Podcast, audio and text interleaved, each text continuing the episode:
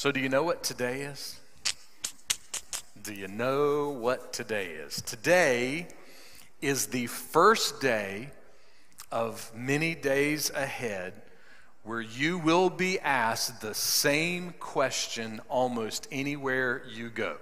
Same question. Nurses will ask it, doctors will ask it, waiters, waitresses will ask it. Uh, the lady checking you out at Target's going to ask it to you. Your pedicurist is going to ask you. The toll booth operator is going to ask you. Uncle Rico is going to ask you. Aunt Petunia is going to ask you. The guy at the poke bowl place, they're going to ask you the same question over and over and over again. And not only are they going to ask you, you're going to ask other people this question over and over and over again. Same question, one question. You want to know what it is. You're on the edge of your seat. It's just the suspense is killing you, right? Here it is. Are you ready for Christmas? Yeah. Yeah, we're going to hear it over and over. At this point, don't we understand the answer to that question is always no. no, we're not. We won't be ready anytime soon. It's just not going to happen. There's always one more thing to do, right? There's always, always one more pumpkin log that has to be pumpkined. You know, there's always, you know, one more neighborhood of lights that we got to ride through for the first time, the 17th time, right? Uh, there's, there's always that, that extra bag of pork skins that we have to wrap up for King Ralph, right? Our cousin. You know, we, we always have something extra to do. The reality is, we're never ready for Christmas. Never. Never happens. And here's the thing it's always been that way. It's always been that way where we're never really ready for Christmas. But I got some good news for you today. I have one important thing that will help you get ready for Christmas. One super important thing that will help you get ready for Christmas. One thing that will change everything in your life. If you will do it, you will be ready. And not just for Christmas, you'll be ready beyond Christmas. It's one super important thing that you can do to be ready for everything in life and even everything in death. So, what is that one thing that gets you ready? Well, we're going to find out.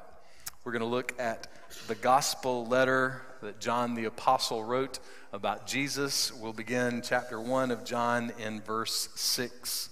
John writes this there came a man sent from God whose name was John. Now, John the Apostle here is writing about John the Baptist, or as some call him, John the Baptizer, because John wasn't a Southern Baptist, but he was a guy who did a lot of baptizing. He baptized. He was a prolific baptizer in the wilderness of people who repented and turned to Christ. So, John the Apostle, the very beginning of a spiritual, historical, biographical letter about Jesus, he stops talking about Jesus and starts talking about someone else. Now, why would he do that? Well, John the baptizing John and Jesus, well, they were cousins, so there was a family connection, but, but John's not really going with the family connection here. He's writing about John because John was sent from God. John wasn't born just to be John. John was born with a specific purpose to be sent purposefully by God. Sent to do what? Listen to verse 7. He came as a witness to testify about the light. John was not an angel, he was not a superhero, there was not a snow white dove that flew down from heaven and landed on his head when he was born. He was just a man, just a man. But he was sent from God, he was sent by God, and he was sent to be a witness. Now, what's a witness? Well, a witness is someone who testifies, who says something about something else or someone else, something of truth. So before we talk about John, let me stop for a second and just say, are you a Christian? Have you truly received salvation from Jesus Christ? Are you believing in and trusting in and relying on and clinging to Jesus as your first and only and ultimate source of hope and peace and life forever? If so, you are not an angel and you are not a superhero. And a snow white dove did not fly down from heaven and land on your head when you were born. But you are a witness. You are a witness. You have this testifying to do. You have this truth you need to share. So, what is a witness? It's someone who testifies about something, someone who tells the truth about something that's true, and they keep telling that truth over and over again. The truth doesn't stop. So, what truth did John come to testify about? What says here that he came to testify about the light, capital L. Jesus is not just a light.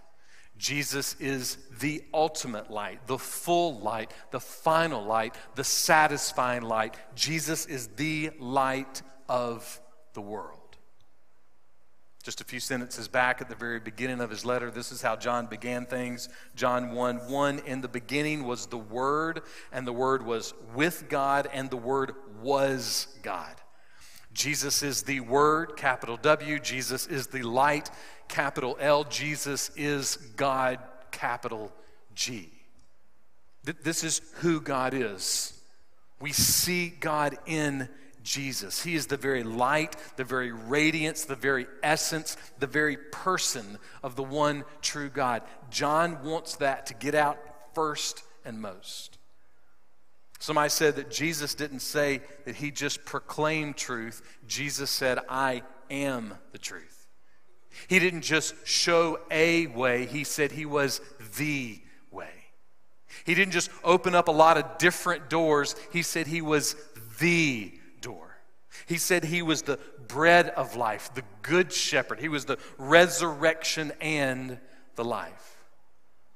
Someone said this that when we put our confidence in Jesus, we are putting our confidence in his person and in his power. And what that means is this when things don't happen the way we want them to, when Jesus doesn't do what we want him to do, or when he doesn't make things work out the way we want them to work out, then our confidence doesn't change. Our confidence is still in him because he doesn't change. Our confidence is in the Word, in the light. Our confidence is in the Son of God.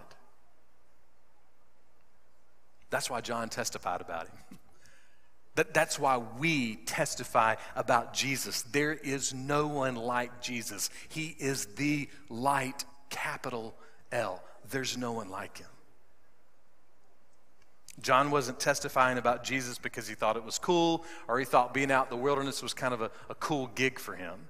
No, there was a reason he testified about Jesus. There was a reason he was a witness for Jesus. And there's a reason that we should testify about Jesus. There's a reason that we should witness for Jesus. And here it is, verse 7 so that all might believe through him. John was a witness of Jesus so that people would believe in him. No, no, no. Believe through him about Jesus. This was his message. Believing in Jesus through his message and believing that Jesus is the light. John testified so that people would believe in Jesus. We testify, we witness so that people would believe in Jesus. Listen to verse 8. He was not the light, but he came to testify about the light. John was never confused about what he was doing. He was never confused about his purpose. He knew he wasn't the light. He knew all the attention was to go to Jesus. Some people in history, uh, some people today, they look at John and they think, well, he's nothing but a long haired, locust eating, wilderness loving nut job. He didn't know what he was doing, sitting around wearing a camel jacket all the time and never took it off. But the reality is, John was also the first executive director of God's international evangelistic campaign. John was also a cousin of the Savior of the world, and the Savior of the world is Jesus. And Jesus said about John that nobody else greater on the earth had ever been born. So there's, there's something about John that's pretty amazing.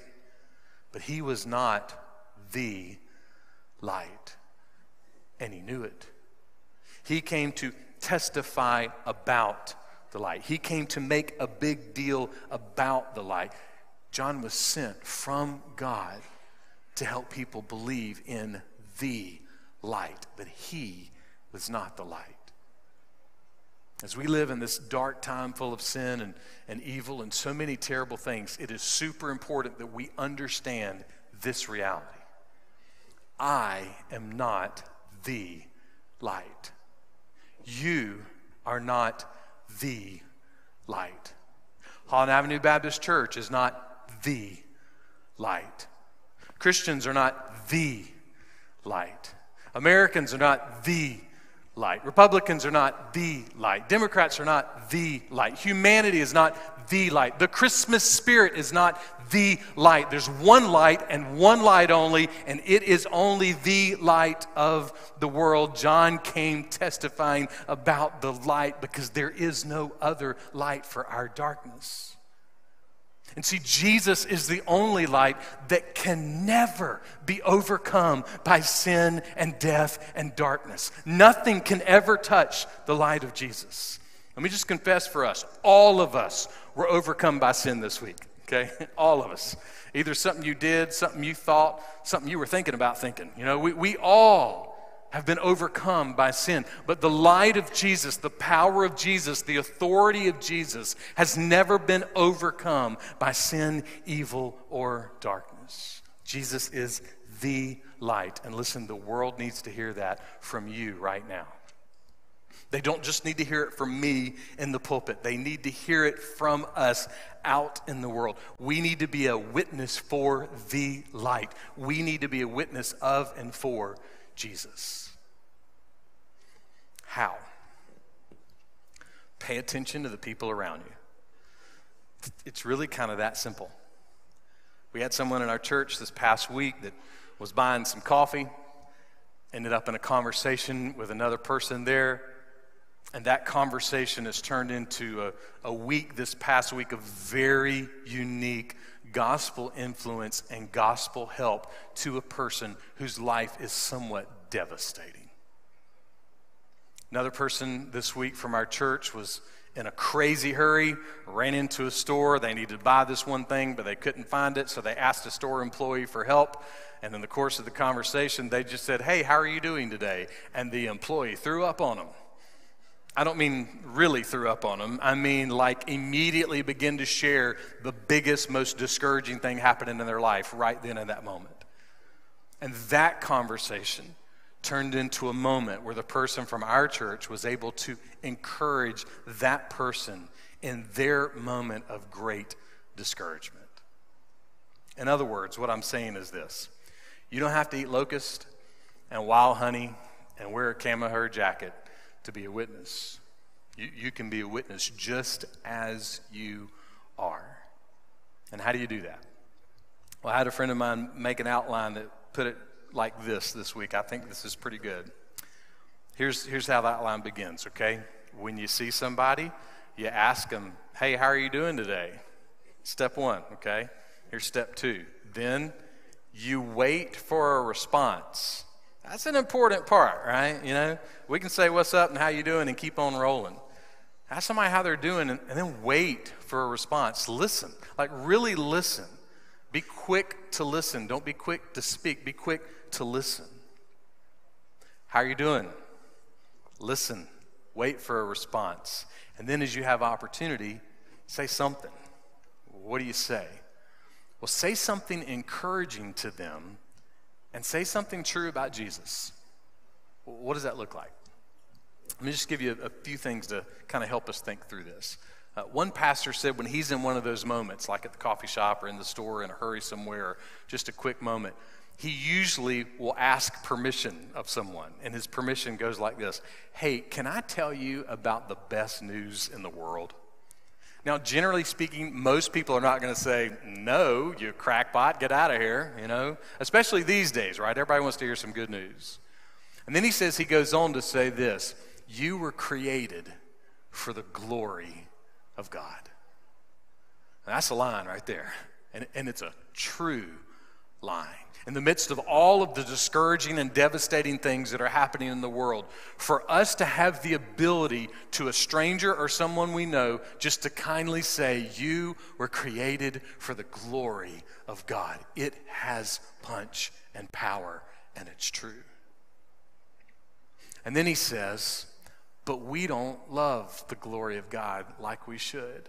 We, we fall short of the glory of God. We reject the glory of God. And that rejection makes us guilty before God, all of us. But then he goes on and he says, But God was willing to send Jesus to die in our place so that we would not have his wrath fall on us, but rather, if we will abandon our sin, he will rescue us and bring us into a friendship and a fellowship with him that will last forever. That's what you could say after you ask them how you're doing and after you listen. It's just a, a handful of sentences, they're not hard to remember. But I want to encourage you with something else as we engage in these kind of conversations. And, and part of the reason I share this, is I think sometimes we're always waiting for some announcement about how we can be a Christian. You know, well, the church is going to have an event, and that's when I'm going to start being a Christian. Or the church is going to have some activity, and that's when I'm going to start being a Christian. Or the church is going to have a mission project, and that's when I'm going to start being a Christian. Guess what? We can be a Christian all day, every day. You don't need the church to be a Christian. You need the church to encourage you in your walk with Jesus.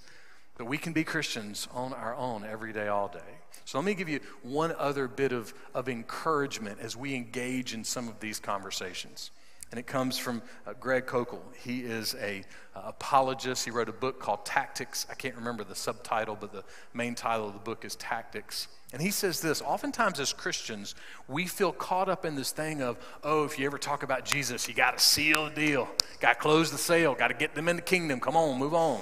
You know, get, get to the gospel as fast as you can, get to the meat as fast as you can. And if they don't listen, just shake your feet and just move on.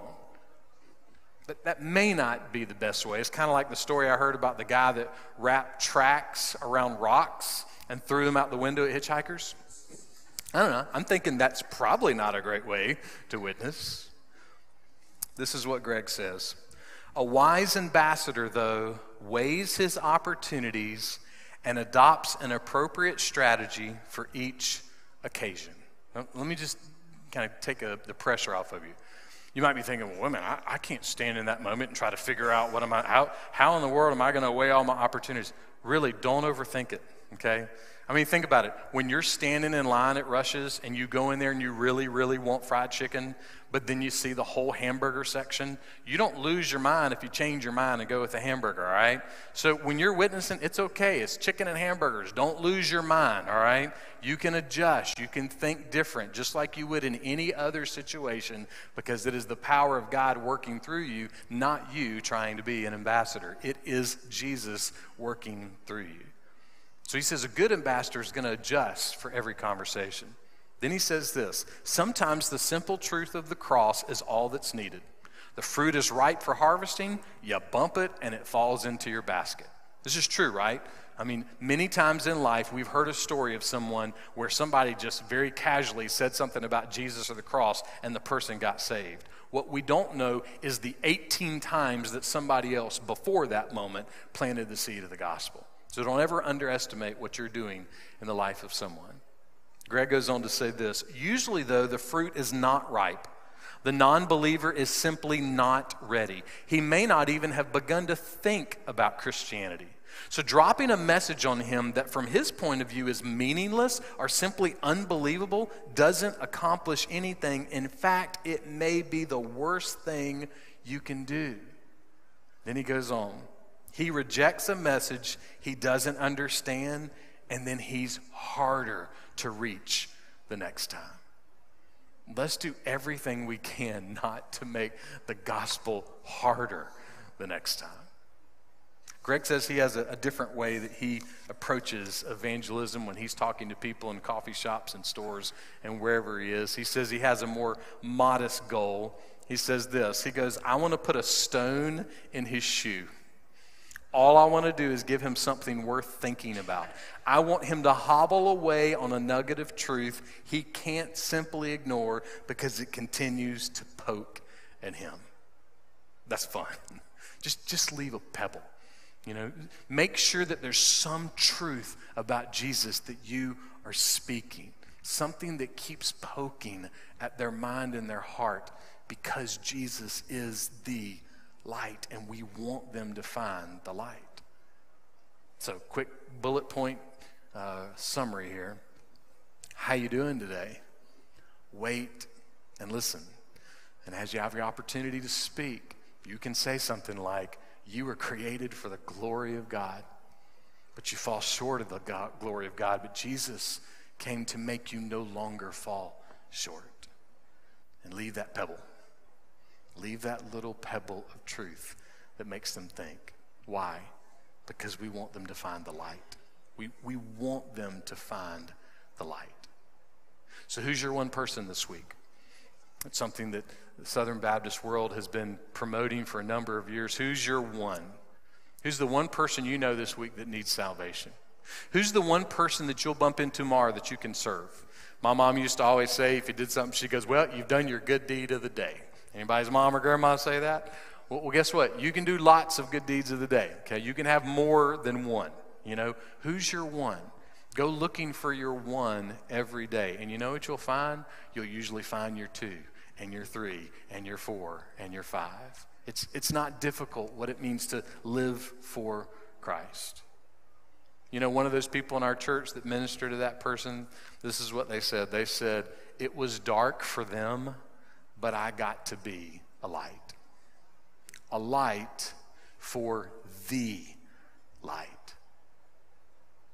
Because Jesus is the light of the world. John was a witness of the light. We are a witness of the light. And what does the light do? Verse 9 There was the true light, which, coming into the world, enlightens every man. On that night in Bethlehem, the light wasn't just for the stable, that light came into the world, and the Bible says what? It was good news of great joy for all the people. Guess what? It's still the same. It's still good news of great joy for all the people. That's why this church exists. This church exists because we have good news of great joy for all the people. It's why we give to the Lottie Moon Christmas offering, because it is an opportunity to make sure the good news of great joy gets to where no one has ever heard the name name of Jesus. It's why there's a group of people in this church and many other churches that pray every week for the salvation of other people. See, we exist to bring light into the darkness. We exist to bring truth into a world that is full of false. We exist to, to leave those little pebbles of truth. And what happened to that good news of great joy that went out to all the people? Listen to verse 10. He was in the world, Jesus was in the world, and the world was made through him, and the world did not know him. They didn't know him. In other words, they didn't receive him and they didn't welcome him. He was right there in front of them. So I've told I've, you know, my COVID brain is real. Like I'm just, I'm forgetting stuff. I'm not connecting with stuff. And, and it's really just, you know, happened, you know, since August. Um, and so I had one of those moments this week. Um, one of y'all said something to me a few weeks ago. Hey, you remember what you said in the sermon? This was the day after. I didn't remember saying it the day before. I'm telling you, I'm, it's just not there. So last week I was uh, I was attending a funeral and I was standing out front and I saw some people. They were right there in front of me and I was like, man, they look really familiar. I feel like I know them. I feel like I, I, feel like I know them. And then they walked off. They got halfway down the sidewalk and went, "Oh, that is blank." All right, I really know them. Like it's crazy that I did not recognize them when I looked at them. They were right in front of me, and I knew them. My little COVID brain couldn't make the connection. I couldn't do the math. It wasn't there. They they had Jesus right in front of them in the manger in the village teaching in the synagogue. Jesus was right in front of them. The light was right there, and they didn't receive him. They did not welcome him. They did not even pay attention to him. And he wasn't just a baby in a manger, he wasn't just a savior on a cross. The scripture says what? That everything was created through him. So, in a sense, they were not welcoming and not receiving their creator. And it wasn't just people in general. Listen to verse 11. He came to his own, and those who were his own did not receive him. When it came to the birth and life and death of Jesus, there was no room in the inn. and there was no room in the home, and sadly, there was no room in the church. The, the church folk wouldn't receive Jesus, they, they wouldn't welcome Jesus. And all of this brings us back to our original question. Original question was this Hey, what can you do? What do you need to get ready for Christmas? What's the, the one big, huge, gigantic, important thing that you can do to get ready for Christmas? Here it is receive Jesus. That's it. Two words. You may say, well, how do you do that? How do you receive Jesus? Well, we all know how to receive a Christmas gift, right? I mean, we, we know how to, how to get a present, how to open it, you know, how to enjoy it, uh, how to regift it or take it back to get exchanged, right? We, we know what it means to receive a gift and what to do with it. But Jesus isn't just a gift to receive, He's a gift to believe. You see, receiving when it comes to Jesus is believing. And it's not just believing once, it's not a one hit wonder. It's receiving, it's believing, and it's believing again and again and again and again and again. That's where a lot of us struggle, right? We can say the testimony of, oh, well, I went down, I shook the preacher's hand, and I you know, prayed with him and got baptized. We know that part of the story, but it's believing and believing and believing and believing after that that becomes the key. Salvation testimony is not just, well, this is what happened to me 20 years ago. Salvation testimony is, this is what happened with me and Jesus today. So receiving is believing, and then you keep on believing. So maybe right now, your heart would be honest with you, and your heart would tell you that you are not a Christian, that things are not right between you and God. Then I would just say this Can I tell you the best news in the world? You were created for the glory of God. You aren't just some person, you were created for the glory of God.